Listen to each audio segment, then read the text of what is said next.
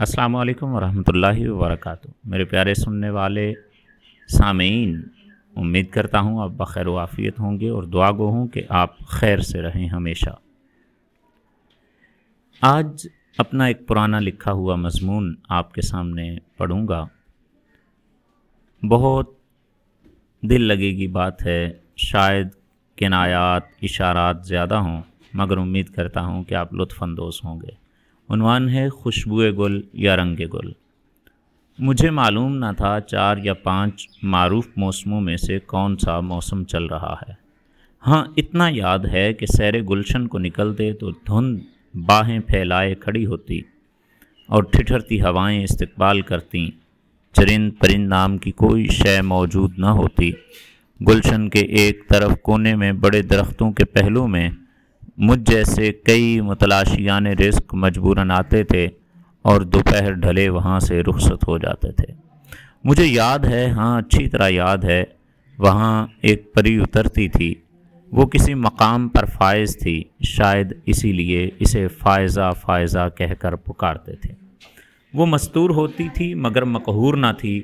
وہ اترتی تو موسم بدل جاتا جو حواس جوان ہو جاتے، ہر طرف رنگینیاں نظر آنے لگتیں، دھند میں رنگ بھر جاتے، شراب بہار پلا دی جاتی، ٹھٹھرتی ہوائیں مسرور ہونے لگتیں، فضائے گلشن معطر و معمبر ہو جاتی، گھاس پر دھند کے قطرے موتیوں کی طرح چمکتے، اگرچہ وہ مستور تھی، مگر وہ حسن سے سرشار، چمک سے معمور اور نور سے بھرپور تھی۔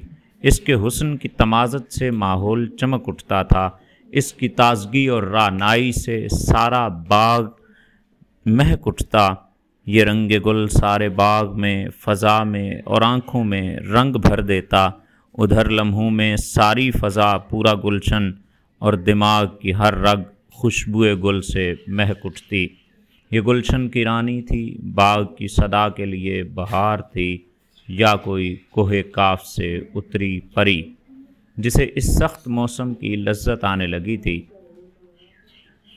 گنجے درخت، سوکھی گھاس، جلے پتے کٹے تنے، بے ترتیب سڑے ہوئے چند پودے، اپنے گھونسلوں سے وفا کرنے والے گنتی کے کچھ بوڑھے پرندے، دو سو سال پرانا کھنڈر اور ہم جیسے بھدے پرانے، پھٹے پرانے، بے ذوق اور مردہ ضمیر سیر کرنے والے اس اجڑے ہوئے باغ کا کل اثاثہ تھے۔